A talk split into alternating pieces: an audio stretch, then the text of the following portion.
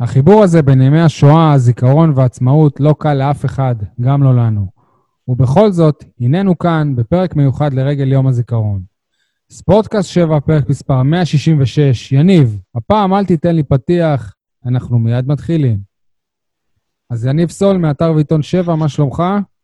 וואלה, בסדר, אנחנו נלחמים בימים האלה בקורונה, אבל uh, יום השואה ויום הזיכרון מכניס אותנו לפרופורציות, הם הלוחמים האמיתיים. בהחלט, אייל מהיציע הדרומי, אייל חטב, אפילו יש, יש לך שם אה, משפחה, מה נשמע? שלומי טוב, אני אכניס את יניב עוד קצת לפרופורציות. אנחנו היום מקליטים ביום ראשון, וזה בעצם היום ה-48 בלי הפועל באר שבע כדורגל, מאז משחק, ה... משחק האחרון של הקבוצה. משחק ההירואי. אם תרצה אה, עוד יותר להתבאס, אז עברו 63 ימים מאז משחק הבית האחרון בטרנר, כי אני מזכיר את הניצחון על מכבי חיפה, אף אחד לא היה במגרש, זה היה, זה היה ללא קהל, לא רדיוס, אבל ללא קהל. אה, ולמהדרין אני אוסיף גם שאנחנו 47 יום ללא הפועל באר שבע כדורסל, ו-57 יום ללא משחק כדורסל בקונכייה. אני יכול להוסיף לספירה שלך? יום שלם בלי נייג'ל אסלבנק. אוקיי, אז uh, אתם מתחילים ככה בענייני היום-יום, אבל uh, זה לא יהיה הפרק הזה, אנחנו לא נעסוק בענייני היום-יום. נמצאת איתנו עכשיו uh, מי שהייתה, אפשר להגיד, הדוברת המיתולוגית של uh, הפועל באר שבע, ציפורה חלפון. ציפורה, מה נשמע? בסדר, מה שלומכם? ערב טוב. אהלן. אהלן. מלבד זה שהיית הדוברת, כמה שנים ציפורה של הפועל באר שבע בכדורגל? כמעט שבע שנים. שבע שנים, וואו. איך שרדת שבע שנים, תקשיב. אני אגיד לך בפרטי. שבע שנים. אייל בקושי שרד שנה. מה פתאום? שנה ו... לא, שנתיים. כן, שנתיים, משהו כזה. אבל בפרטי אני אדבר איתך על זה, לא עכשיו, לא נעים. טוב. אחרי העצמאות. כן. מעבר לזה, אבל שבאמת היית דוברת תקופה כזאת ארוכה, והיית גם הרבה מעבר לדוברת בהפועל באר שבע, אבל זה לפרק אחר. את גם ייסדת את הדבר, אני חושב שאולי הפועל באר שבע ואלונה ברקת קיבלו את המחמאות אולי הכי גדולות עליו. את ייסדת את טקס יום הזיכרון לחללי צה"ל ונפגעי פעולות האיבה, שהם אוהדי הקבוצה. כל, כל שנה, יום או יומיים, לפעמים אפילו אם אני לא טועה, בערב, ב, ביום הזיכרון עצ, עצמו, המועדון היה עוצר הכל, עושה טקס, בהתחלה זה התחיל, את יודעת, בלובי המעופש של וסרמיל, ואחרי זה זה הפך ללובי המדושן של טרנר. השנה לא, לא יהיה את הטקס הזה, אני חושב, לראשונה, את יודעת לראשונה מזה כמה שנים כבר הטקס הזה רץ? אני הייתי בטוחה שהטקס הזה המשיך, כי אני גם אחרי שעזבתי, שנתיים אחרי שעזבתי, המשכתי לעשות אותו בהתנדבות מלאה. זאת אומרת, ממש, התחלתי כבר לעבוד במקום חדש והמשכתי לעשות אותו, אבל uh, אחר כך הבנתי שהם uh, ירדו, זאת אומרת, הורידו מזה הילוך, זה לא, לא היה באותן עוצמות, והתקשרו אליי גם המשפחות uh, של החללים, שחלקם לא הוזמנו לצערי. משהו שכאב לי באופן אישי. והשנה, מבחינת הפועל, הפועל באר שבע, אז לא יהיה את הטקס בגלל הקורונה, שאי אפשר לכנס אנשים. תראה, אני, אני אגיד לך משהו. אני, אה, כיושבת ראש מתנדבי יחד למען החייל, החלטתי ברגע שקיבלתי את ה... שנבחרתי לתפקיד, שאני את הפרויקט הזה ממשיכה באופן אה, עצמאי אצלנו בסניף. מה זאת אומרת? מכיוון שהכרתי את המשפחות של האוהדים באופן אישי, אה, אני לא יודעת איך להסביר את זה, אבל לא הסכמתי להתנתק מזה כאילו רגשית, ולכן גם כשהקמנו את הסניף ורוביק, אה, ראש העיר, עזר לנו להקים את הסניף, החלטנו שאנחנו עושים את הערב הזה כל שנה עם המשפחות של האוהדים, ועשינו את זה גם שנה שעברה. השנה, מכיוון שיש את הקורונה, החלטנו שאנחנו עושים את הטקס בבית העלמין ביום שישי. זה קרה ביום שישי האחרון. וואלה, היה טקס עם, עם המשפחות של החללים או אוהדי... לא, לא, לא, okay. לא, לא, אני אספר מה עשינו. ידענו שקיבלנו הוראה שאסור לנו לעשות את הטקס, ואני בגלל הקורונה, חשבתי, כמובן. בגלל הקורונה, אמרתי, מה אפשר לעשות? כי לא רציתי גם לאבד את הרצף, וגם, אתה יודע, גם מבחינה נפשית, אתה אומר, כאילו, זה טקס שאתה לא יכול לוותר עליו דווקא עכשיו. ופתאום קיבלתי, אה, יום חמישי זה היה ככה, החלטנו שאנחנו רוכשים נרות באופן אה, עצמאי, רוכשים אה, ככה ספרוני תהילים כאלה שהזמנו, תרומה, והחלטנו שאנחנו הולכים וחולשים על 462 חלקות בבית העלמין הצבאי מיום חמישי ועד יום שזה, שישי. שזה זה כל החלקות בעצם? כל, ה... כל החלקות בעצם בבית העלמין בבאר שבע. אה, לא מנעו מאיתנו להיכנס, אני חייבת להודות, היו שם אה, חיילים והכול, הם הבינו את המשמעות עבורנו.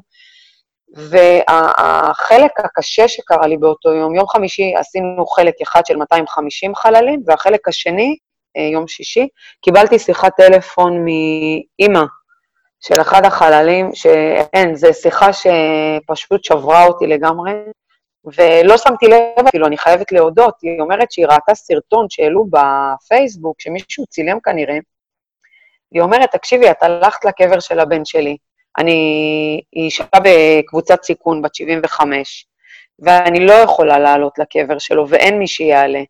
ופשוט התחילה לבכות, כאילו, זה גמר אותי לגמרי. ואמרתי, וואלה, כאילו, אם יש דבר שאנחנו עושים טוב, זה הדבר הזה. ויום שישי הגענו בבוקר מוקדם, זה לקח אמנם המון שעות, כי אתה יודע, לעמוד מעל כל חלקה, להגיד פרק תהילים ויזכור, להדליק את הנר, זה המון, זה המון. ואז הגיעה משפחה אחת של רחלי קורסיה, שבאו לבד, כאילו לא היו, לא היו משפחות שהגיעו לבית העלמין, ממש בודדים, והם ביקשו מאיתנו להצטרף לקריאת אה, קדיש ויזכור, וזה היה מבחינתי, אני אומרת, ומבחינת המתנדבים, הפעילות הכי עוצמתית שהייתה יכולה להיות לנו השנה, ובכלל. היום סיימנו את הפעילות בזה שהתנדבנו לקחת את כל הזרים למשפחות. זה היה חלק נורא נורא קשה, כי פגשתי סיפורים, שתשמע, סיפורי גבורה שלא האמנתי שהם קיימים, כאילו אתה... אה, אתם הגעתם עם זר אל המשפחות? כן, כן, כן. אוקיי. כן. כל משפחה קיבלה הסדר שהיא תוכל, אה, היא לא יכולה להניח אותו בבית העלמין, אבל אתה יודע, בבית. וכל משפחה, תחשוב שאתה מגיע אליה, התחלקנו בינינו, כל אה, כמה מתנדבים לקחו, וזה היה פשוט, אה, זה גמר. אני אומרת, עד עכשיו, כאילו, אני עוד בזה, אני עוד לא התאוששתי, ואני מניחה שזה עוד ייקח אותי עוד כמה ימים, אבל אתה לא מאמין כמה יש חללים בבאר שבע עם סיפורי גבורה, שאנחנו, באמת, אנחנו לא מכירים אותם. אני התביישתי, כי היו משפחות שהייתי בהלם, כאילו, מאסון המסוקים, ידעתי, אבל לא ממש נכנסתי לזה. ופתאום, אתה יודע, אתה כזה אומר, מה, הוא מאסון המסוקים? כאילו, איך לא ידעתי? וממש, סיפורים באמת קורעי לב, אני יכולה להגיד לך... ציפורה, אנחנו, בכל זאת, אנחנו אה, אה, פודקאסט של ספורט, והפועל באר שבע. אה, אוקיי. כאילו, הכל טוב, אבל מעניין אותי... אז אני אחזור לשם, אני אחזור לשם. בגדול, כמה חללי צה"ל את מכירה ויודעת? 45, יש לנו 40. עם הפועל באר שבע באופן... אז אני, אני הגעתי בטקס האחרון ל-45, שכשאני אומרת לך, מה זה מזוהים? הם אוהדים, זאת אומרת שסתם דוגמה, אני לוקחת את uh, זיכרונו לברכה, יהודה נאפה. אוקיי, כשהם מצאו אותו, אחרי שהוא נהרג, אז הם מצאו, כן. כן, הם מצאו את היומן, ושם היה רשום תוצאות המשחק, ולראות את זה, זה פשוט לבכות, כאילו, ממש. יש לי, דרך אגב, את העתק של היומן, הם הדפיסו לי מתנה. Uh, יש לי את ברנרד, כשדיברת מהאבא, פשוט נשברתי, הוא אומר לי, ציפורה, תקשיבי, אני מדברת איתך לפני 40 שנה, אייל. הוא אמר, האבא אמר שהאימא לא מוכנה להוריד את הצעיף מהחלון של הילד. 40 שנה. תחשוב, אה, עוזי פרץ, שנהרג במלחמת לבנון השנייה, כשמצאו אותו, אה, מצאו בתוך הכיס את המנוי של הפועל באר שבע. כאילו, סיפורים שאתה, שאתה כאילו, אתה לא מאמין, אתה אומר, בואי נמה, עד כדי כך הם, הם אהבו. יש חייל נוסף, חלל, אני פשוט זוכרת את הסיפורים כל כך טוב, כי אתה יודע, הכרתי את המשפחות. אה, ברמי, שמבחינתו הוא לא רצה לוותר על המשחק, היה איזה משחק שהיה צריך ללכת, והייתה לו פעילות, והוא הלך לפעילות, הוא, ובסוף הוא גם, הוא נהרג. כאילו, כל מיני סיפורים שאתה אומר, בוא'נה, זה אמיתי שהם ככה אוהדים את הקבוצה, אבל המשפחות הכניסו אותנו לבתים שלהם, וזה פשוט להיות בהלם, בהלם, לא להאמין כמה הם אוהדים את הקבוצה. מטורף. אני מקווה שלמעלה אלוקים אה, ככה נותן להם לראות משחקים. אני תמיד צוחקת על זה, אבל הם כל כך אהבו את הפועל באר שבע. ציפורה, את, אה, את... עכשיו הרי יש בהפועל באר שבע טלטלה גדולה, אני מתאר לעצמי שזה גם אה, הגיע כן. אלייך שאלונה ברקתי כן. רוצה לעזוב.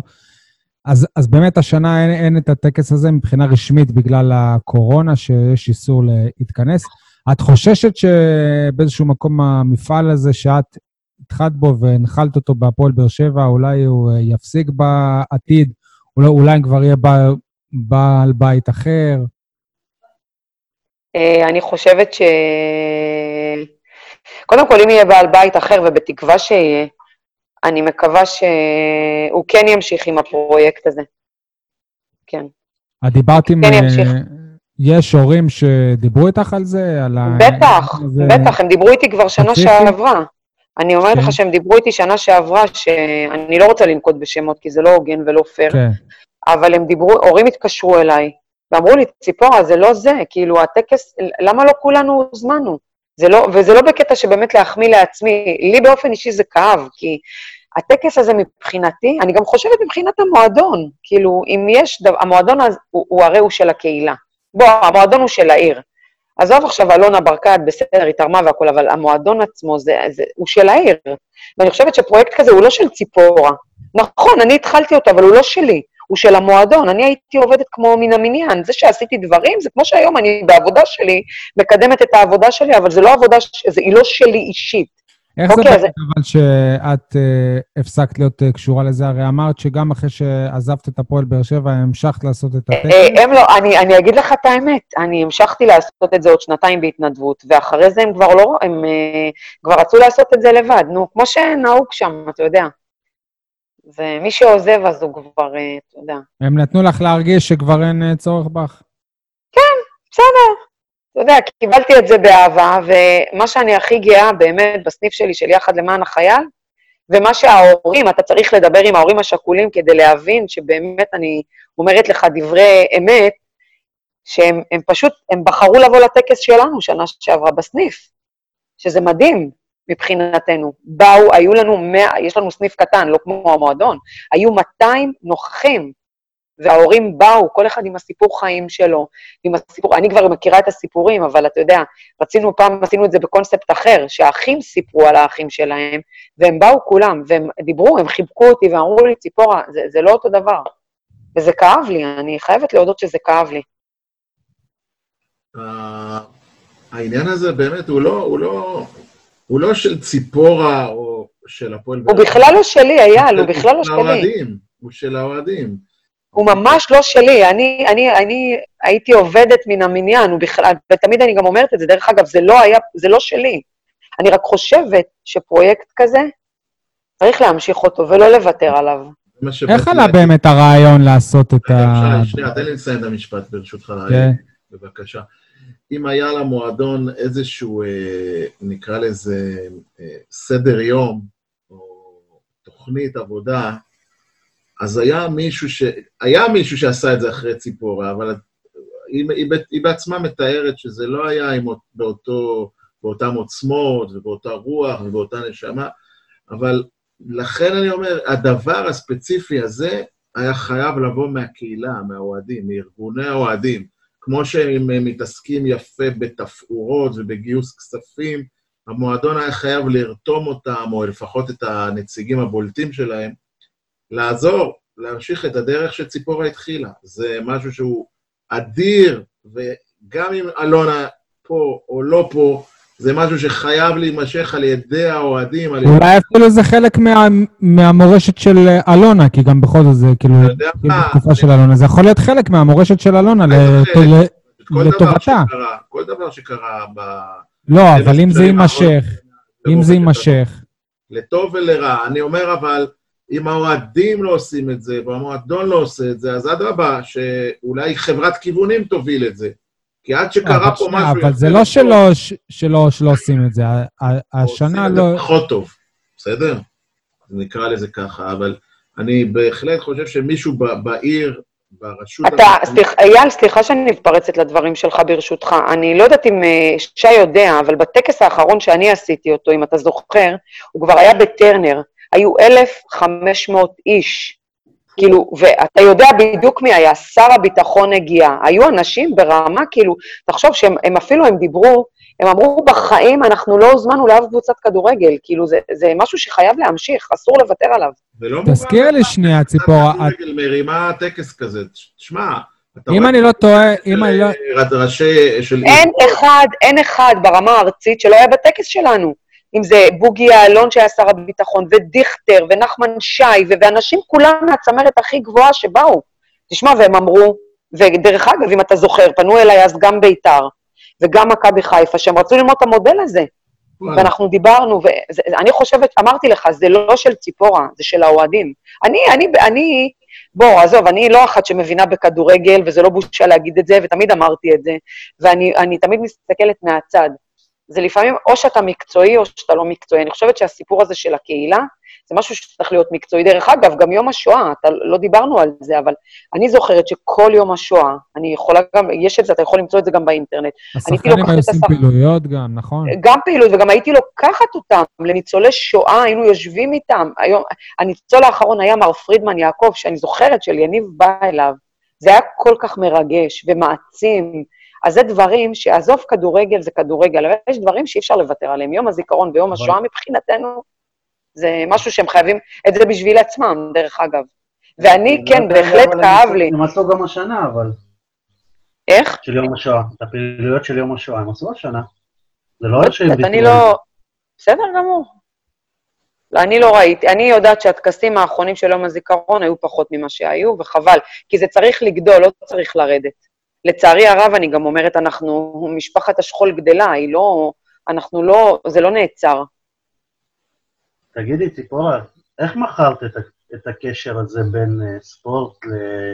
ליום הזיכרון בהתחלה? Uh, האמת היא שבהתחלה, אני חושבת שאייל זוכר את זה. אייל עשה המון פרויקטים עם הילדים בעיקר, אבל אייל גם היה נורא מקצועי ונורא אוהד, ואני פחות הייתי מקצועית בקטע של כדורגל. פחות ככה, אני מודה, כאילו, ז, זאת האמת. אה, היית, אה, ואתה יודע, כל פעם הייתי חושבת, הייתי אומרת, איך אפשר לק, לקרב את, ה, את הקהילה יותר לקבוצה? ובאחד הימים אה, היה את עוזי פרץ, החייל זיכרונו לברכה, שנהרג במלחמת לבנון השנייה. וכשהוא היה מגיע הביתה מחופשה אחרי שבועיים, הוא היה מוכר לחמניות במאפייה ליד הבית שלי. זה היה לפני שהייתי בהפועל באר שבע. וכשהוא נהרג, זכרתי שהוא היה אוהד, הוא היה אוהד צרוף, ברמות שהבר מצווה שלו הייתה עוגה של הפועל באר שבע, ואסי ברך, ברמה הזאת. וכשהגעתי להפועל באר שבע אמרתי, בואנה, באמת יש כל כך הרבה אוהדים שנהרגו.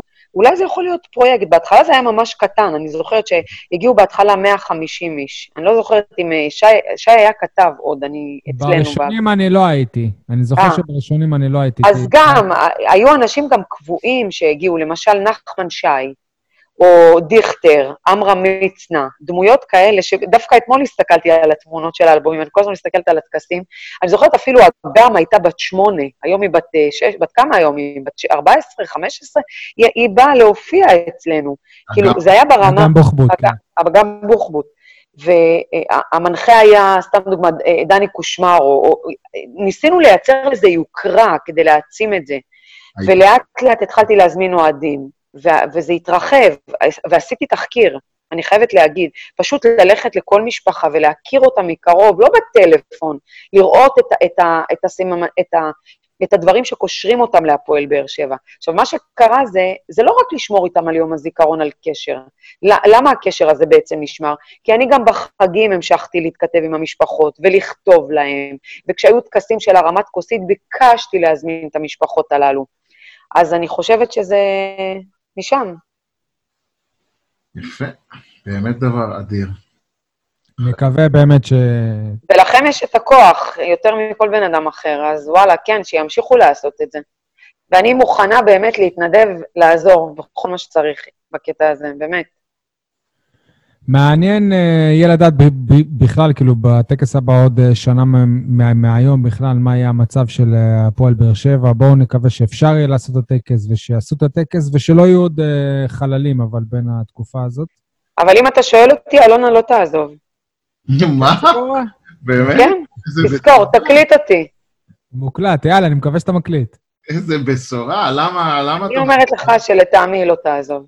ציפורה הרי הייתה שם והייתה הדוברת של המועדון ב-so called אה, עזיבה הקודמת של אה, אלונה, וגם היית מאלה שכאילו די עזרו לה לחזור למועדון או לא, או לא באמת לעזוב, כשניסחת איזה כן, אמנה. זה עם אה, גיא אזורי. נכון. איזה תקופה זאת הייתה. תגידי, אבל אז אני חושב הייתה תחושה מהרגע הראשון שאלונה לא, לא הולכת לעזוב. לא יודעת להגיד, להגיד לך בוודאות, כי אני לא ממש כמוכם בתוך ה...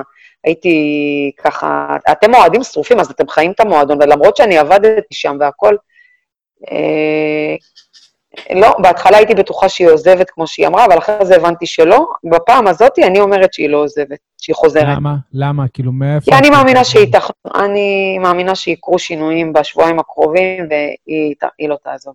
איזה שינוי? מה, שהכל יתאושש כאילו ויחזור ו... גם, וגם עם השחקנים, הם יגיעו איתה להבנות, וכנראה ש... זה, זה הפרשנות שלי, אני לא פרשנית ספורט, אבל לטעמי, ממה שאני זוכרת, מהלכים שראיתי בעבר, אני אומרת לך, ואני מקווה שאני לא טועה, שהיא לא עוזבת. את, את מקווה שאת לא טועה? זאת אומרת, את רוצה שהיא תישאר? ברור. תראה, אני אגיד לך משהו, אני מסתכלת לטובת העיר, ואני מסתכלת על שני הבנים שלי, שוהם ודור, שהם שרופים של הפועל באר שבע. אוקיי, מבחינתם זה ממש היה מפח נפש, כשאמרו שהיא עוזבת, ו... וברור, לטובת הקבוצה. תשמע, בסוף זו הקבוצה של העיר. אנחנו תושבי העיר, זה, אנחנו, זה, זה העיר, כאילו, כמה שאתה לא אוהד של הקבוצה, אבל ברגע שאתה שומע שהיא זוכה באליפות, או שהיא מביאה לך כבוד, זה כיף. גם אם אתה לא אוהד של הקבוצה. תגידי, אבל מה- מההיכרות שלך עם, עם אלונה, אחרי שנפרדו דרככם, היא זכתה בשלוש אליפויות והגיעה לשיאים ענקיים, את לא חושבת שיש מצב שבאמת כבר, שזהו, כאילו שהיא מיצתה, הרי בכל זאת, את עבדת במועדון שבע שנים, שזה המון, היא 13 שנה הבעלים של הפועל אה, באר שבע. אני אגיד לך את האמת שאיתי, אם אני מסתכלת על הדבר האישי שלי, אני יכולה להגיד לך, אולי אייל יבין אותי, אבל uh, אני די נפגעתי מכל מה שקרה. כאילו, אתה יודע שהסיפור שלי, הרי כולם מה חשבו? שאני, אלונה העזיבה אותי, כי בגלל הסיפור של מכבי תל אביב. יש דברים שהאוהדים לא יודעים בכלל. מדברת על הכרטיסים, כאילו, נושא כן. הכרטיסים ההוא. וקודם כל, בסיפור הזה, אם עכשיו יש לי במה, אז אני יכולה גם לדבר חופשי. שקודם כל, בסיפור הזה, באותו יום, אני בכלל הייתי בדיון בבית הדין. בכלל לא הייתי שם, אוקיי? זה ו- הבעיה, שאף אחד לא היה שם. לא משנה, אני לא הייתי, באופן אוקיי. אישי, ואני אומרת לך, אתה יכול לבחון אותי והכול, אבל קיבלתי על עצמי אבל והתרא... שני סיפורים שרצו בטוויטר בחודשיים. אני לא הייתי שם, אני באתי בשעה ארבע, בשעה ארבע אני הגעתי למועדון. אוקיי, זה שאני הייתי אה, בן אדם עם עוצמות שמדבר ולא לא נבהל וזה, אז כן, אבל אני לא הייתי שם. זה שאחר כך אמרו שהיא מה הזיבה באמת קרה שם? מה, אה- איך, איך אני היה לך. בסופו... לא, לא, לא, לא איתך, אבל איך יצא, הרי אלונה עשתה איזה תחקיר. איך יצא שבסופו של דבר מכרו לאוהדים משהו כמו 87 כרטיסים בקופות? אז אם אני לא טועה אמרתי על לך, המספר. אני באופן אישי, מה שאני יכולה להגיד לך ואיפה שאני הייתי. אני לא הייתי באותו יום, כי באמת הייתי בבית משפט, היה לי סיפור. וכשאני הגעתי זה היה כבר השעה ארבע, שכבר לא נשאר כרטיס אחד, אוקיי? ואלפי אוהדים היו מחוץ למועדון, זועמים. כן, כן, כן. נעשה שם דברים, אה, אתה יודע, כן, אה, אי אפשר להתעלם מזה. כרטיסים אה, נמכרו ל... או, לא יודעת איך זה נעשה, אבל כן, נמכרו בסופו של לוועדים. דבר, מי שעשה את הבלאגן, אם אני לא טועה, זה חברת הכרטיסים. אני לא, אני, לא, אני לא רוצה להאשים אותם. סליחה.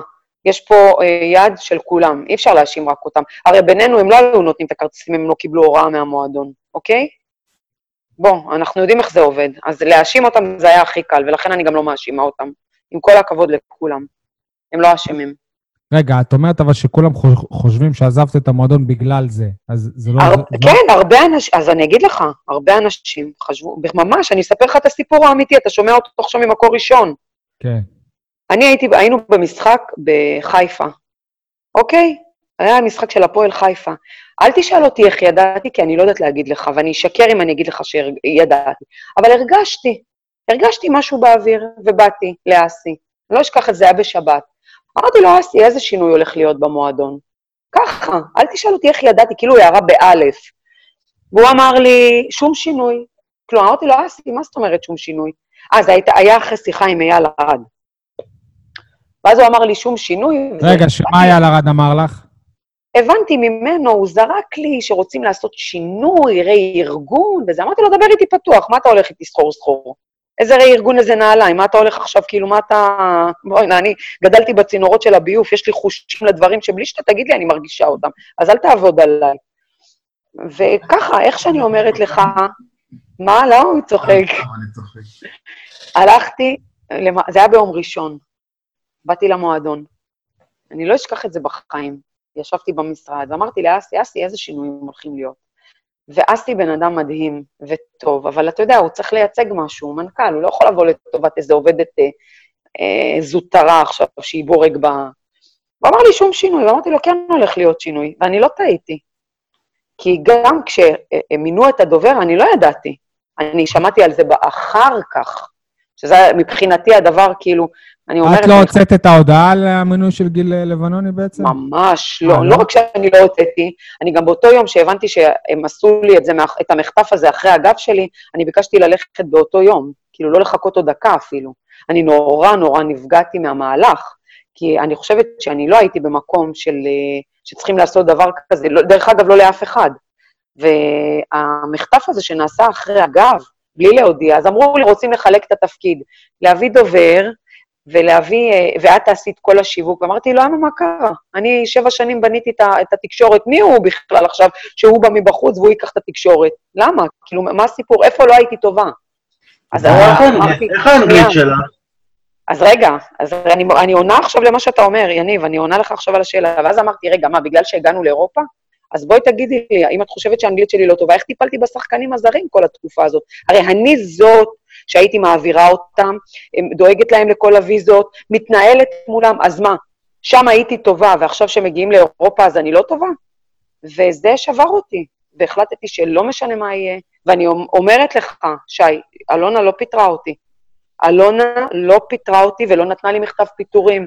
אני ביקשתי לעזוב, אני אמרתי שאני לא מוכנה להישאר לא בשיווק ולא בקהילה ולא בשום דבר. אם לוקחים לי את התקשורת ובא איזה מישהו מהמרכז שלא מכיר את האבק של באר שבע ואת הריח ש... ולא עשה את העבודה, אני לא רוצה להישאר. בדיעבד להגיד לך שזה היה צעד נכון, אני יכולה להגיד לך, הכי נכון בעולם. ואני לא מצטערת לרגע. זה לא חסר לך קצת האקשן של אה, הפועל באר שבע? את גם כאילו סוג של, של פספסת את העונות הבאמת טובות. לא, תראה, אני, אגיד, אני לא אשקר אותך. זה, אם אתה זוכר, זה היה צמוד, זה היה צמוד לזה שהם פתחו את טרנר. אני ציפיתי שאלונה, אלונה, האישה שבאמת ככה הערכתי והחזקתי ממנה, שוואלה, תגיד, ציפורה נתנה שבע שנים, הבחורה הזאתי שיווק עשתה, הביאה את הספונסרים הכי... גם היום. אה, את אני לא הבאת את מתביישת משה חוגג לכדורגל. בוודאי, אני הכנסתי אותו. ציפיתי שהיא תבוא ותגיד, אני מזמינה אותה לטקס. אני חיכיתי, אני לא אשקר אותך, זה, זה, זה שקר הרי אם אני אגיד לך שלא. וזו הייתה אכזבה, כי זה היה אה? ממש צמוד. היית במשחק בטרנר מאז? לא, באמת? ממש לא. אף פעם לא ממש היית בטרנר? לא. רק בטקס של יום הזיכרון, וזה היה לי נורא קשה. וואו. כן, וואו. הנה, אתה רואה, אני מדברת איתך בגילוי לב. ואל תשכח שאחר כך הייתי הדוברת של השרה רגב, בעוונותיי הרבים. כן. ועליה לא נרחיב, כי פה באמת יצאו כותרות שאלוהים ישמור, אז עדיף שאני אשתוק. שי, נראה לי... אין ספק שעברת כמה מהבוסיות ה... אני אני לא יודע אפילו איך להגיד את זה. עברתי טלטלה בשנתיים האלה, אני תמיד אומרת, איך אה, אמר לי אח של אייל, ציפורה, לפעמים את צריכה לעשות תיקון, אז כנראה שזה התיקון שלי. אבל אני כן יכולה להגיד לך שאחרי הפועל באר שבע אני לא רציתי לעבוד בשום מקום. בשום מקום, וכל העוצמות שלי, וה... זה פשוט גומר אותך, כי אתה לא מבין, כאילו, איך בין... עשית כל כך הרבה, ושוכחים את זה, ואני רק אחר כך הבנתי את אייל, כשהייתי קוראת את הטורים שלו כשהוא עזב, הכל חזר אליי בלופים. זהו, ולמדתי מזה, זהו. וואלה, מזדהה עם הסיפור שלך, יש הרבה קווי דמיון. טוב, בואו נעלה על הקו את אה, גיל לבנוני. לא, אבל שי, נראה לי שציפורה שווה פרק בנפרד. לא רק אה, ערב יום הזיכרון להיזכר בה. בהחלט. אה, מתי שתרצו. לא, לי, לי האמת היא באמת היה חשוב, אני באמת חשוב לי, כי לפעמים אני עוד, דרך אגב, אוהדים עוד מתקשרים אליי ומדברים איתי, וכל הזמן זה עולה כאילו, ציפורה, איפה את? כי כל הזמן אני גם רואה את הספונסרים, ואני אומרת, בואנה, זה ספונסרים שאני הבאתי אותם. כאילו, אין איזה מישהו שוואו. הרי משה חוגג, כשאני יצרתי איתו קשר, זה היה ב-12 בלילה, שהוא היה באיזה תוכנית, ששאל אותו השדרן לרר, נראה לי, מה החלום שלך? אז הוא אמר לקנות את הפועל באר שבע. אני כבר למחרת יצרתי איתו קשר. לא.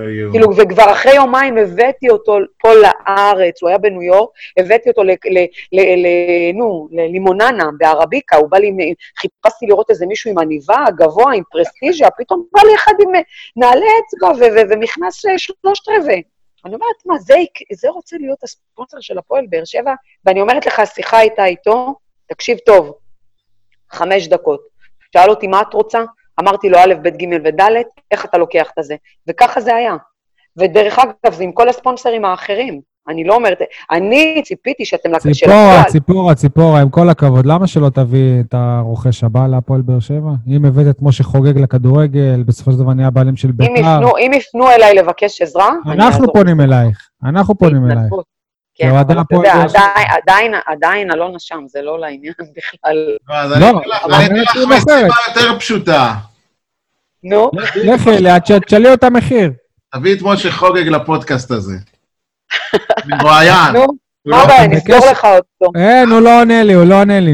ואם אותו? אני סוגרת לך אותו, אם את סוגרת לי אותו, את תותחית, אבל גם בלי קשר. סגור. אני באמת אמרתי, דרך אגב, אמרתי לשוהם ודור שאין בעיה, אם, אם האוהדים יצטרכו עזרה בגיוס אה, ספונסרים וזה בהתנדבות, אני בשמחה אעשה את זה. באמת.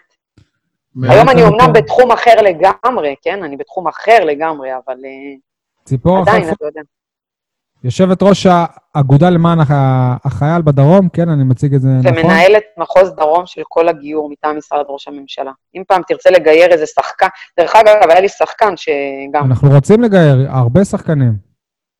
לא, יש לי, יש לי גם, אסור, זה סודיות, אבל אה, כן, יש לי הרבה. טוב, יפה, את זה לא יד- ידענו. שים את זה בראש. ציפורה, אה, בחלק השני של התוכנית, אה, אה, אני מציע לך להאזין, אנחנו נדבר על נדב, מרקל. נדב פרקל, שחקן... וואי, וואי, בכדורסל אימא'לה, אני מכירה. אותו אישית, נסיך, נסיך, וואי. את- הכרת אותו אישית? בטח, תקשיב, אימא שלו, דינה, מדהימה, היא המזכירה הראשית שלנו בלאומית, ואין פעם אחת שלא הייתי מגיעה לשם, והוא היה לפעמים איתה או לא. הוא גם היה, דרך אגב, שחקן כדורסל. נכון. כן, זה כן. ה- נכון.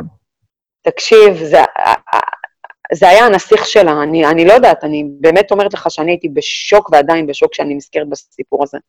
ילד, ילד למופת, יפה תואר, מוכשר, כל מה שאתה לא רוצה, ואני דרך אגב דיברתי עם החברים שלו, החיילים, שגם היו בהלם מוחלט, ממש. זהו, אז את מובילה אותנו לחלק הבא, אנחנו ניפרד כאן. תודה רבה. ביי, צ- תשמרו על. עצמכם ותודה, תשמרי גם על שמחתי. עצמך. תודה. תודה. ביי. ביי. נדב משה פרקל, בן דינה ואברהם, נולד ביום י"ב בשבט תש"ס, 18 ל- לראשון 2000 בבאר שבע, אח צעיר ליצחק, ורד, ענבל, שירי וחן. ביום 24 לשלישי 2019 התגייס לצה"ל ושירת בחטיבת גבעתי. טוראי נדב משה פרקל נפל בעת מילוי תפקידו ביום כ"ב בסיוון תשע"ט, 25 לשישי 2019, בן 19 וחצי בנופלו. הוא הובא למנוחות בבית העלמין הצבאי בבאר שבע, הותיר אחריו הורים וחמישה אחים ואחיות. זה מה שרשום באתר אה, יזכור של אה, צה"ל, שבו יש עמוד לכל אה, אחד מחללי צה"ל. אה, נמצאת איתנו שירי פרקל, אה, אחותו של נדב, ונמצא איתנו גם אוהד כהן, הכדורסלן המו- המוכר, שאימן אותו במחלקת הנוער של הפועל באר שבע בכדורסל. שלום לכם, מה שלומכם? שלום. שירי, את מדברת איתנו מקנדה. אנחנו עכשיו בסביבות אה, 11 בלילה, מה השעה אצלך עכשיו? אצלנו שתיים בצהריים. אה, שתיים בצהריים, אוקיי. אה, בואי אה, תספרי לנו קצת על אה, אחיך, נדב, אוקיי. זיכרונו לברכה. תודה חברים. אמ, טוב, אז נדב נולד אחרי ארבע בנות, מפונק, מפונק ונסיך אמיתי.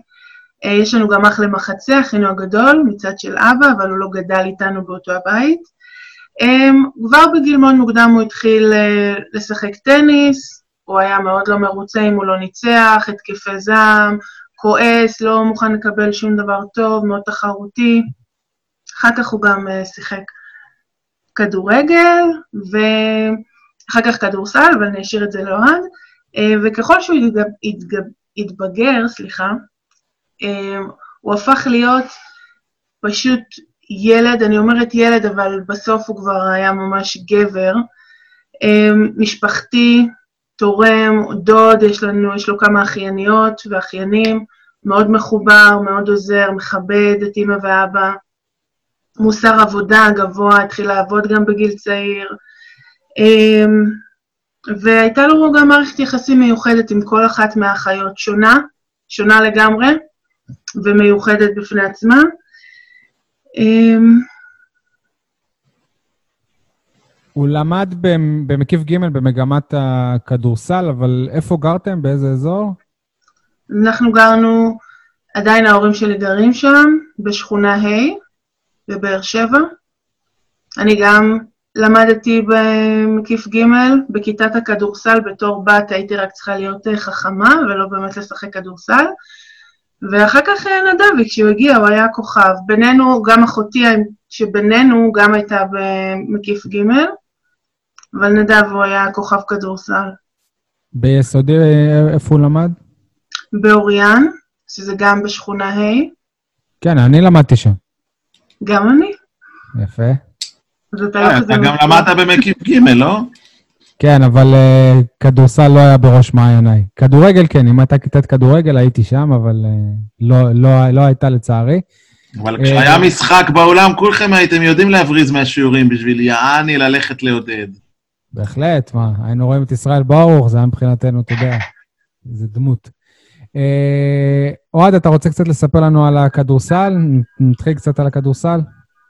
אה, כן, בכיף. אה, נדב, אה, את נדב הכרתי בקבוצת הנערים ב' של הפועל באר שבע, הוא היה בן אה, 14.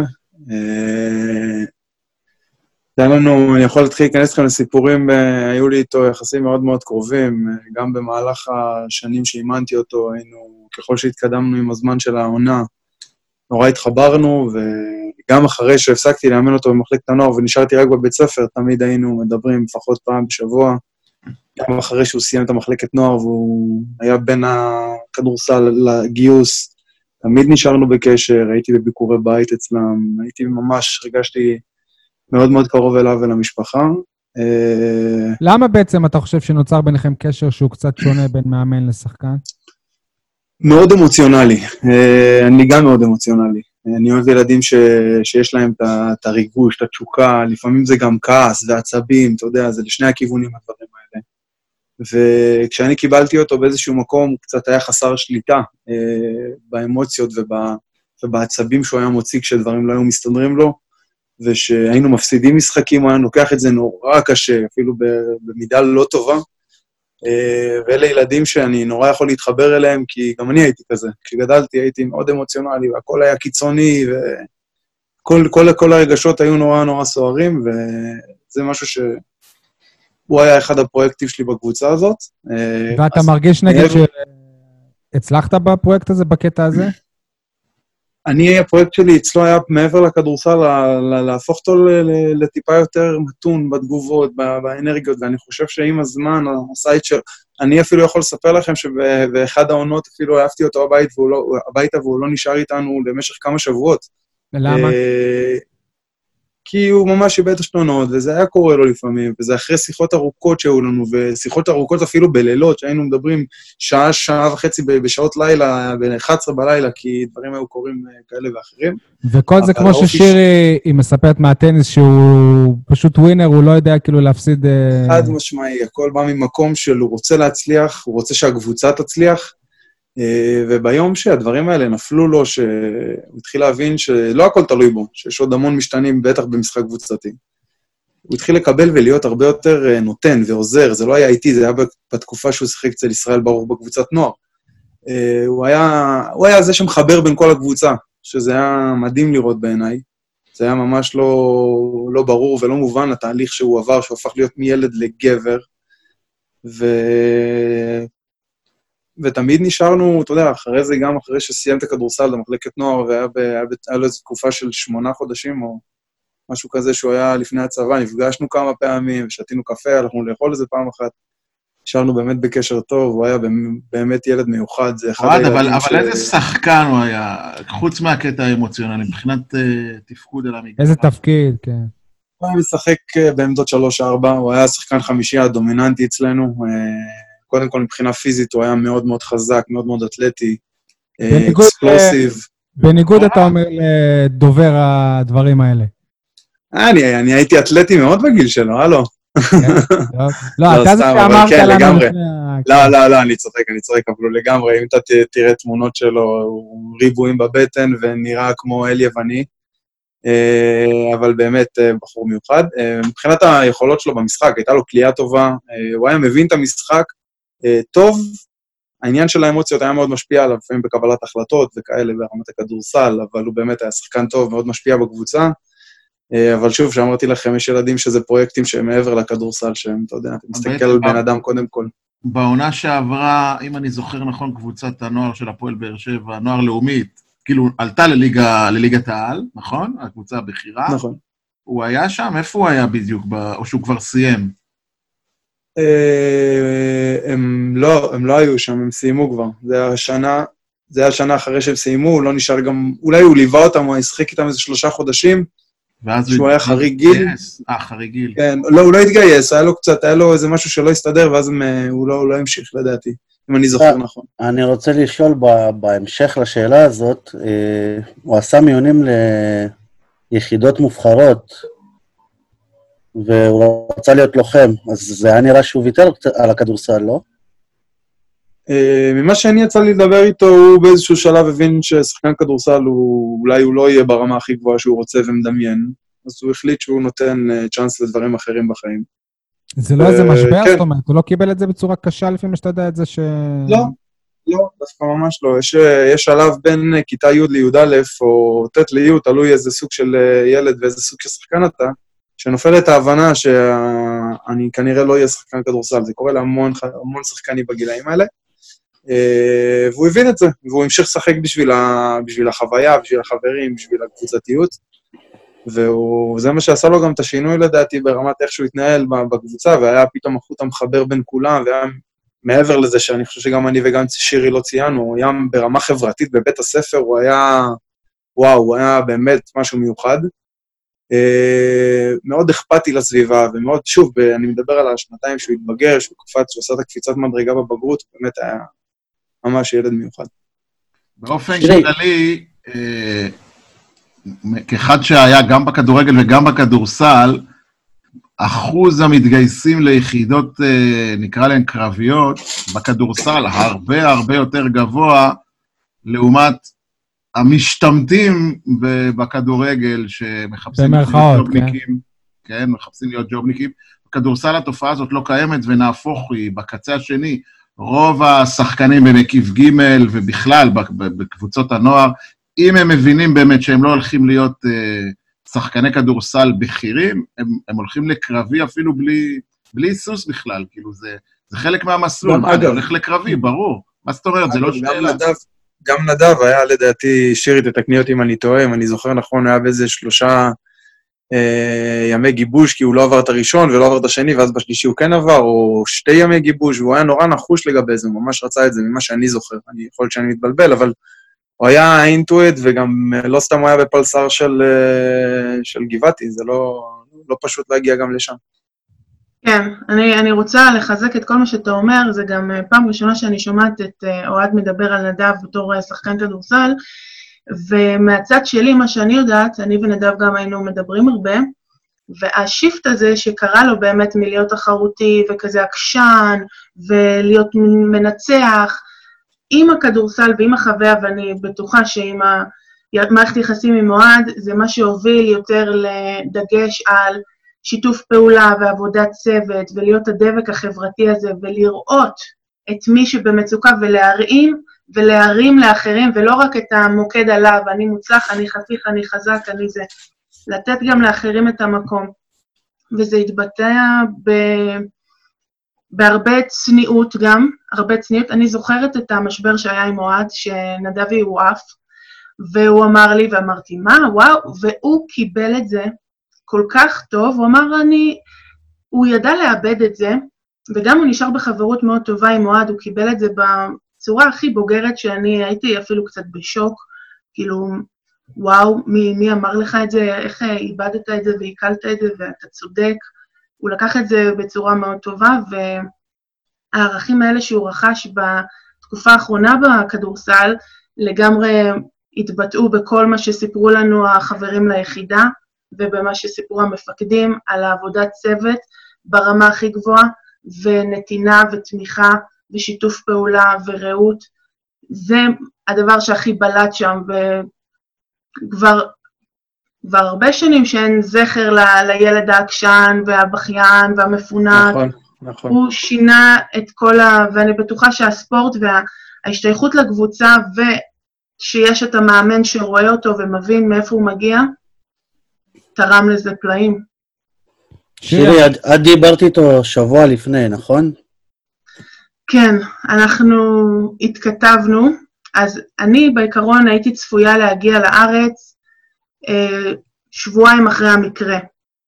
מגיעה מקנדה, ובאיזשהו שלב גם נדב בהתחלה היה מספר לנו כל מיני דברים בקבוצה, בוואטסאפ, ואחר כך הוא הפסיק כי, כי עמוס, ולא תמיד שעתש היא שעתש, ולפעמים זה רק 20 דקות תש, והבנתי את זה, וכפולניה שאני לא, לא רציתי לחפור, אמרתי, בסדר, נגיע לארץ, נדבר, נראה אותך, נקשקש.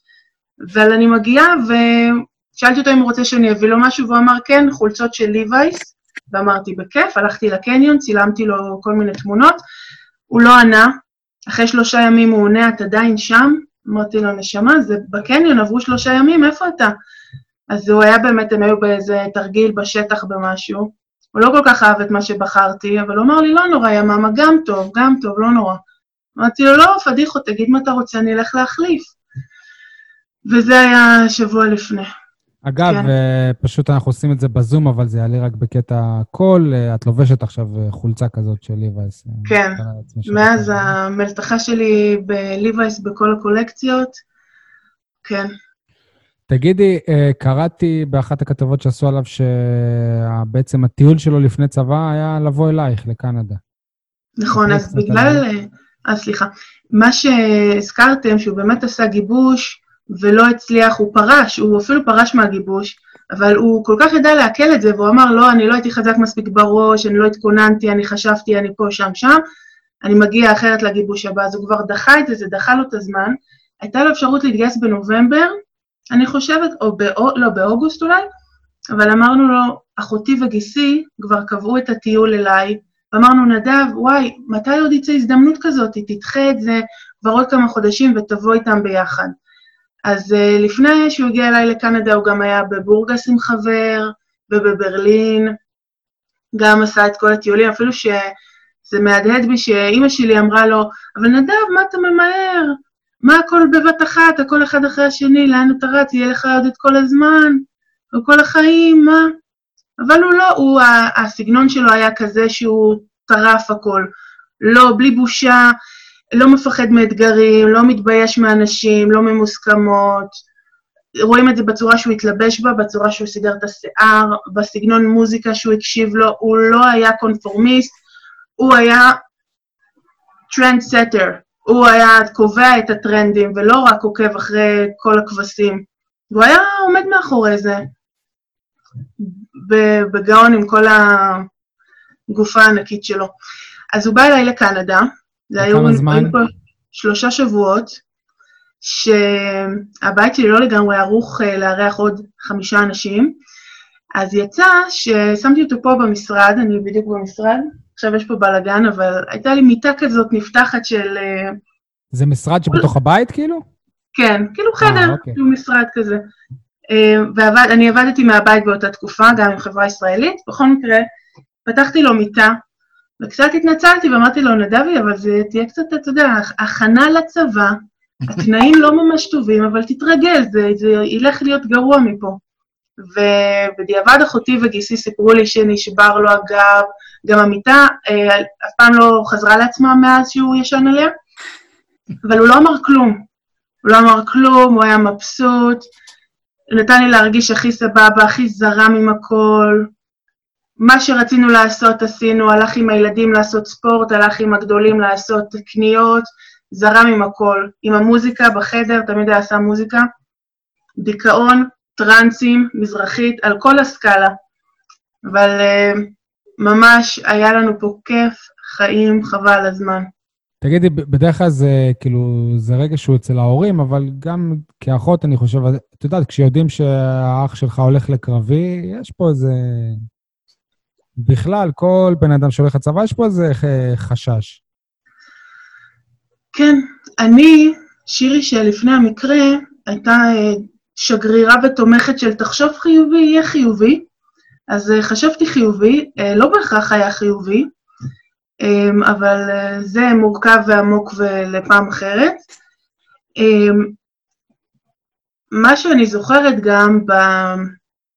אפילו שאני בקנדה, ביום הזיכרון לחללים, אני מקפידה, כי מאוד חשוב לי, אני מקשיבה לטקסים ולדברים, ושנה שעברה, הם התחילו, הם דיברו על החיילים, וזה תמיד, נכון, זה איזשהו, אותם דברים שאומרים, נותן, אחראי, מנהיג, ערך הרעות, משפחתיות, ערכיות כזאת, שלא מהעולם הזה, ואני עוברת לי מחשבה בראש, אני אומרת, יואו, זה נשמע כמו נדב, ונבהלתי מעצמי, ו- וכאילו אמרתי, יואו, אם יקרה משהו לנדב, וכל כך נבהלתי מהמחשבה שאפילו לא נתתי לה איזושהי המשכיות. ו- וחשבתי חיובי, ואמרתי, יהיה חיובי, יהיה בסדר. בשיחות שלי איתו, אז נדב התקבל בסוף ל... לסיירת שהוא רצה, ואז הוא עשה את המיונים לסיירת והתקבל לסיירת עורב. ושם יש בחירה לכל מיני פק"לים. אני כמובן לומדת עם נדב, אני יוצאת חיל האוויר, כמו אבא שלי ואחיותיי לפניי, אבל הוא לימד אותי, הוא קיבל את הנגב. הוא מספר, זה 30 קילו שהוא סוחב, וזה הנשק שעושה את הרטה בהתחלה, והעוצמות הכי גדולות, ו... והכי מורעלים לוקחים אותו, ואמרתי לו, נדב, וואי, וואי, מה זה? מה, וכולם ככה, כמוך, שלוש, נותנים 300 אחוז, ובטירוף? הוא אמר, כולם נקראנו, זה היה אחרי אחד ה... ה... באתי להגיד טיול, אבל מסע, אחד המסעות של 13 פלוס 3, אני אסביר למי שלא ידע כמוני, זה 13 קילומטר רגיל, בשלושה קילומטר האחרונים פותחים אלונקות, מעלים שני אנשים, ונכנסים מתחת לאלונקות, וככה מסיימים את השלושה קילומטר האחרונים. וגם חברים תמיד מספרים שנדב תמיד מתחת לאלונקה, תמיד, תמיד הוא שם. ושאלתי אותו, מה, כולם ככה ברבא כמוך? הוא אומר, כולם נקראנו, אבל כל אחד נתן מה יכל. זאת אומרת, הוא לא אני הכי טוב, אני הכי זה. לא. כולם סבבה, כולם נותנים, כולם קוראים, אנחנו ביחד, אנחנו תומכים. ממש ככה. אוהד, כן. אה, אה, שתי שאלות, אחת קטנה, אחת קצת יותר גדולה. אה, קודם כל, סתם מעניין אותי לדעת אם הוא היה בא למשחקי הפועל באר שבע כדורסל בקונכייה, בליגה ארצית, לאומית, אולי אפילו על. כן, בטח, בטח, כן? בטח. אוקיי. והדבר השני, אני הבנתי שממש ביום שישי שלפני, שלפני הקורונה, לפני פורים, אה, היה איזה אירוע לזכרו במקיף ג', שהיו שם אה, מאות אה, נוכחים. ספר לנו קצת על האירוע הזה ועל ההתרחשויות סביבו. אני רוצה רגע, לפני שאני מספר על האירוע, להוסיף עוד משהו שאולי פה ישתמט, אבל חשוב להדגיש גם, כאילו, להדגיש את מה ש... כל מה שאמרנו על נדב קודם, על הבן אדם שהוא הפך להיות. נדב מכיתה, מסוף י' לדעתי, או תחילת י"א, ולקח ביחד עם רועי ארזי, הבן של כפיר, פרויקט של בית ספר תקלים. בית ספר תקלים זה בית ספר של בעלי מוגבלויות, שהם מגיעים למקיף ג' פעם בשבוע, ועושים איתם אימון, ממש, ש... לא, לא אימון כדורסל, אבל ממש נותנים להם את החוויה באולם, ונדב ורועי היו תמיד אחראים על זה, לדאוג שהכל יקרה בזמן, ושילדים יגיעו, ושעוד חברים שלהם יגיעו להעביר ביחד איתם את הדברים, וזה היה אה, מדהים, וזה מתקשר ישירות לאירוע שעשינו לו, אה, לכבודו. אה, באירוע הבאנו את אה, בית ספר דקלים, את אותם ילדים שהוא היה רואה כל שבוע ודואג להם כל שבוע שיבואו ויחוו את המשחק שהוא כל כך, כל כך אוהב. אה, וכן, הפצנו את זה ממש ברמת הוואטסאפ חברים, והגיעו, האולם היה מפוצץ מפה לפה, כולם עמדו על הקווים של המגרש, לא היה מקום, זה לא... פשוט, זה פשוט הוכיח, הראה איזה בן אדם, אה, איזה בן אדם, איזה בן אדם הוא היה ומה הוא היה שווה לחברים שלו ולכל המשפחה. יותר מדי אנשים מקיף ג' כבר צריך לזכור. אני לא, לא נמנה את השמות, אבל כל. שנה אנחנו שומעים על עוד ועוד. פשוט עצוב. אה, אנחנו עכשיו, אה, הפ- הפרק הזה הוא לרגל יום הזיכרון. שירי, יום הזיכרון הקודם, אני מתאר לעצמי שזה זה עוד היה מאוד מאוד אה, טרי. זה עוד לא היה. לא. עוד לא היה. אנחנו אוקיי. אה, מציינים, נכון, נכון, סליחה, אני התבלבלתי. בין התאריך גיוס לתאריך הזה, סליחה, זו טע- זו טעות שלי. אז עכשיו זה באמת יום, זיכרון ראשון. את אמנם בקנדה, אבל תספרי קצת כאילו על התחושות. גם אה, נמנע מהמשפחות אה, השכולות להגיע לבית העלמין בגלל הקורונה. תספ- תספרי קצת איך את ובכלל אה, המשפחה חווה את זה. אוקיי. אמ, גם לפני שהצטרפתי למשפחת השכול, חשבתי שיום הזיכרון הוא פחות למשפחות ויותר לשאר האנשים שאולי לא זוכרים בכל יום ויומו. המשפחות כמובן לא צריכות זה תזכורת. אמ, מבחינת המשפחה שלי לא, לא מעוניינים לעשות שום אה, בלגן, והם פשוט הולכים לבית החיים, כמו שאנחנו קוראים לו, אה, מחר, לפני שסוגרים את הדלתות. מבחינת ההתמודדות, אה, ההתמודדות היא מורכבת מאוד, והיא מאוד שונה בין אחות לאחות, בין אמא ואבא, סבתא, כולם, כל אחד מתמודד אחרת, וזה נע על כל סקלת הרגשות, אה, בין הדחקה, דרך לכעס, עצב ענקי, געגוע ענקי, תסכול, חוסר אונים, אי-ודאות, ומגיע גם לגאווה וסיפוק והכרת תודה והנצחה, וזה נע על הסקאלה הזאת במהירות, וזה מאוד טרי, זאת פעם ראשונה שאני עושה פודקאסט, והאמת שאני אשתף שהיום יצאתי משיחת זום לזכר נדב גולדמאכר, שנפל בצוק איתן, ואח שלו פז, גולדמאכר, ממש עושה הרצאה נפלאה והמון המון המון הנצחות, ועברה לי המחשבה בראש, וואו, מתי אני אהיה במקום הזה שאני אוכל באמת להתעסק בהנצחה. ולא יותר מחצי שעה הגיעה אליי ההזדמנות להשתתף בפודקאסט שלכם ולדבר על נדב קצת. אמ, אבל כן, ההתמודדות היא מאוד קשה. אה, אף אחד לא מלמד איך משלבים אובדן וממשיכים לחיות, וכל אחד אה, לומד באיזושהי צורה. את, את גם, אה, אולי, לא הזכרת את זה, אבל בביקור בקנדה, היה איזה שיר, שגם הוא, יש לו איזשהו קשר באר שבעי, שזמר רוצה באר שבעי. אשים אותו קודם? את רוצה שאני אשים אותו ואחר כך אולי כמה מילים? נדב אמר שהוא שמע טרנסים ומזרחי, אז אולי האמצע של זה זה דווקא מוטי טקה, בשיר אה, היגיון. נשמע קצת.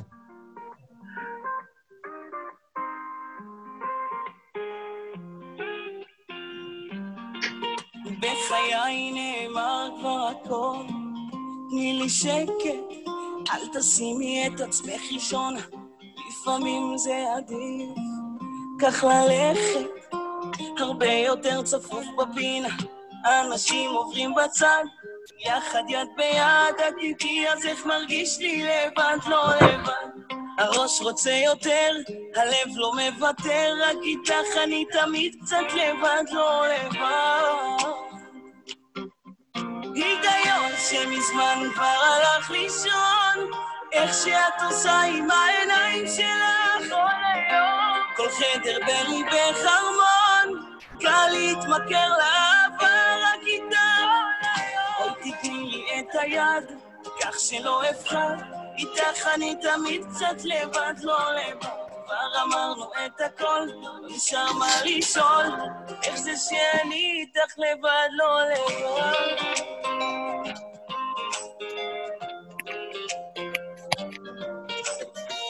כן, שירי. מרגש. שיר מקסים. כן, אז... אה, אני שומע אותו בפעם השנייה והוא מרגש כבר. תסביר לנו שירי מה... אז זה שיר שנדב הכיר לי, כשהוא היה בקנדה, הרי הוא השתלט לי פה על עמדת המחשב במשרד, ותמיד היה משמיע שירים.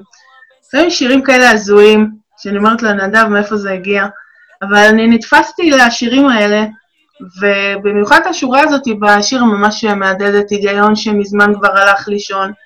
אפילו שזה שיר אהבה, אבל אצלי בראש זה מהדהד מסיבה אחרת. אני רק רוצה להגיד גם ש... שנדב, גם כשאנחנו מדברים על הכדורסלן, הרציני, העוזר, החונך, הוא היה מצחיקן אמיתי, חקיין מחיקויים של אה, ישראל ברוך אמרת, יש לי בטח כמה הקלטות שהוא מחקה את ישראל ברוך, נשמח. לקבל. אה, את חייבת לה- להשיג לנו את זה. אז אני אחפש ב- במאגר, יש לי מלא, והוא פשוט כל הזמן, הוא ידע גם עם מי הוא מדבר, הוא ידע לקרוא את הסיטואציה, היה כזה יצור כריזמטי וחברתי, הוא ידע מתי הוא יכול בטח להגיד איזה משהו וחצי חיוך ולצאת מזה בשלום, למורה שלו, למאמן שלו, לבוס שלו, ותמיד, ב, תמיד מקליל את האווירה, צוחק, וגם באינטליגנציה כל כך גבוהה, שרק מי שאינטליגנט גם יכול להבין את כל המשחקי מילים וסלנגים, ו... וזה משהו שאנחנו מאוד מחוברים בו, אני ונדב, הקטע של הצחוקים והחיקויים, ותמיד חסר לי ברגעים האלה. אני חיפשתי אותו בשבעה, שהסתלבט איתי על אח, של, על אח שלי, על אבא שלי, על אמא שלי, על אחותי, כי הוא היה השותף שלי להסתלבטויות האלה, הוא היה רואה אותי ואנחנו היינו צוחקים על כולם. אז uh, הוא מצחיקן אמיתי וענק. וכשהוא התגייס לצבא הוא כבר נהיה קצת פחות שטוטניק ויותר ממש ממש רציני כזה, הוא לקח את זה ממש ברצינות. אבל הוא היה שם בצבא שלושה חודשים, והזיכרון הוא מאוד חזק ממנו בתור מצחיקן ומסמר המסיבות ברמות. אוהד די אה, התפרקת פה כששמענו את השיר. או שנכנס לו משהו לעין. מה, מה? או שנכנס לו משהו. היא, האמת היא שיותר התחברתי למה ששירי אמרה. את השיר אני לא מכיר, אבל יותר התחברתי למה ששירי אמרה, שהוא... אה, יש לי בלקאוט לרגע, אבל אה, אה, היה פה איזה משהו שממש נגע בי במה שאמרת. נעלם לי לחלוטין. על ההומור שלו. אה, על ההומור שלו, כן, על ההומור, היא אמרה גם המאמנים, גם למורות, גם למאמנים, אז אני... אז uh, לפעמים הוא היה גם אומר דברים לא במקום, והיינו מיישרים אותו, אבל בסדר, הוא למד, ו... וכשהוא גדל, כשהוא הפך להיות הבן אדם שהוא היה, הוא היה באמת uh, שנון ומבריק לחלוטין. סול, אם אני לא טועה, אתה ראיינת פעם את מוטי טקה, נכון? יניב, לא? לא? למה שאני אראיין אותו? הוא לא באר שבעי. לא יודע, כי אני- זוכר שאתה זה שהכרת לי אותו אה, אז הוא לא באר במילאנו. שבעי, שי, הוא אומר שהוא לא באר שבעי. אז אני טועה, אז אני התכוונתי לזמר אחר, נכון, יניב? נראה לי שכן. עשיתי את הפדיחה. עוד פדיחה פה. טוב, למדנו. תסלחו לי, אבל בכל מקרה, אתם... אבל אחלה זמר. אני אקח על עצמי בכל מקרה, אני, אני אשיג את הטלפון של מוטי טקה ואני אשלח לו את הפרק הזה, אני בטוח שזה ירגש אותו מאוד. טוב, אה, שירי, אוהד, יש עוד משהו שתרצו לספר לנו על אה, נדב? היו לו שתי אהבות. חוץ, היה, היה, היה לו את הכדורסל והיה, והיה את הכלבה שלו, נכון? קיפי, כן. כן. נדב אה, לקראת, אני חושבת בכיתה י"ב, מצא עם הבת זוג שלו בזמנו כלבה קטנה ונטושה והחליט לקחת אותה, הביא אותה הביתה. עם הזמן התגלה שלאימא שלי יש אלרגיה חריפה לכלבה, אז אה, היא הייתה צריכה לעזוב את הבית, והיא באמת הלכה למי שהאקסיט של נדב, עכשיו אני הייתי גם צוחקת עם נדב, היינו צוחקים, כי אפילו שהם נפרדו, הוא וחברה שלו, הם היו כמו הורים גרושים עם הסכמי משמורת על הכלבה. נכון. מה זה בבגרות ודברים כאלה לא ראיתי גם בבני 30 ו-40. יכול לדבר ויוצא עם הכלבה, וכמובן שהיה שולח כל מיני תמונות הורסות. אה, יכולים לבקר באינסטגרם שלו, יש לו highlights, שאותי אישית הוא קורע מצחוק כל מיני דברים שם שהוא כותב, אני לא יודעת אם זה אני לא אובייקטיבית או שזה באמת מצחיק ושנון. וגם עם הכלבה יש לו שם כל מיני, הוא היה שולח את התמונות אהבה, יום האהבה, ותמונה שלה, Do you really want to hurt me? What is love? כל מיני ככה, הוא היה גם רומנטיקן, חבל הזמן. אז גם עם הכלבה, כן, אז הוא זכה גם לדעת מה זה לקחת אחריות על אה, יצור חי ולדאוג לו, וגם את הרבה מהכסף שלו היה מוציא על כל מיני מאלפים וטיפולים ונשנושים ומשחקים, ממש. אוהד, כן. כמה משפטים לסיום? כמה משפטים לסיום. אני מאוד מקווה ש... שילדים שגדלים היום במחלקת נוער של הפועל באר שבע ייחשפו לנדב וידעו מי הוא היה. כי אני חושב ש... דווקא ממקרה כזה, ממקרה כל כך קשה כזה, אפשר להוציא הרבה טוב לדור הבא שלנו, שיכול ללמוד ולראות אה, ילדים שגדלו ובאמת נהפכו להיות מה שהוא הפך להיות. אני באמת חושב שמי שלא הכיר אותו ויראה את התמונות שלו באינסטגרם, או יראה את הדברים שלו באינסטגרם, לא יכול להבין את הסוג אגב, אני באינסטגרם שלו עכשיו. ואתה מסתכל על התמונות ואתה אומר לעצמך, זה לא כל כך תואם את מה שדובר פה עכשיו. כי, כי מה שרואים חיצונית זה לא מה ש... זה לא תואם, הוא היה נורא, הוא כל הסיפור, יש לו את כל הסיפור שלו, את, את הבן אדם המיוחד שהוא היה. קודם כל, אני גם, אתה, אתה, אתה יודע, מהתמונות הראשונות אתה אומר, בואנה, הבן אדם הזה היה צריך להיות דוגמן בכלל. נכון, חבל. אמרנו את זה, נאמר פה. הוא התנסה גם בדוגמנות, יש לו בוק שהוא עשה. כן, התנסה גם בזה. כבש את העולם. עוד אני רוצה להוסיף עוד משהו קטן. אה, באחד הפעמים, לפני שהייתי אמורה להגיע לארץ, בסמוך למקרה, התחלנו לדבר שאנחנו רוצות לעשות קעקוע אחים. איזשהו קעקוע, ואבא שלי הוא אדם דתי, והוא מאוד התנגד, ונדב אמר, טוב, אני מכבד את אבא ואני לא עושה. אמ, וכשהוא כן ככה רצה לעשות קעקוע, הוא התלבט בזה הרבה פעמים, הוא שיתף אותי וגם הרבה אחרים, שהקעקוע שהוא רוצה לעשות זה משיר של טופק, שהוא אומר, When I die, I want to be a living legend. כלומר, כשאני אמות אני רוצה להיות אגדה חיה. כשהוא שיתף אותי, הפולניה שאני, אמרתי לו, וואו, נדב, איזה, איזה הצהרה, כאילו, מה בן אדם צריך לעשות בחיים שלו בשביל להיות אגדה במותו? זה לא קצת אה, ככה מלחיץ? אז הוא אמר, בסדר, יש לי עוד את כל החיים לפניי. והאירוניה היא, כן. שאחר כך אנחנו עשינו קעקוע משפחתי, לא כולל את אבא שלי הדתי, אה, שאומר You are a living legend, ונדב הוכיח לי, ועם כל הסיפורים וכל הדברים שבאו אחר כך, כמה הוא באמת אגדה חיה וממשיכה לחיות ב- ביום-יום שלו, בערכים שלו, ב- בדוגמה האישית שלו. אז כן, אירוניה שכזו. צמרמורת. טוב, אה, אנחנו... זהו, נראה לי שנסיים. באמת אה, היה מרגש מאוד. אנחנו מקווים שדרך הפרק הזה אנשים אה, יזכרו אותו, יכירו אותו. תודה רבה לכם, אני, לשירי ולאוהד. אני בטוח שזה לא היה פשוט לכם לשל, לשתף בסיפור. תודה על המאמץ, באמת תודה. תודה רבה, שי. תודה רבה לכם, חבר'ה.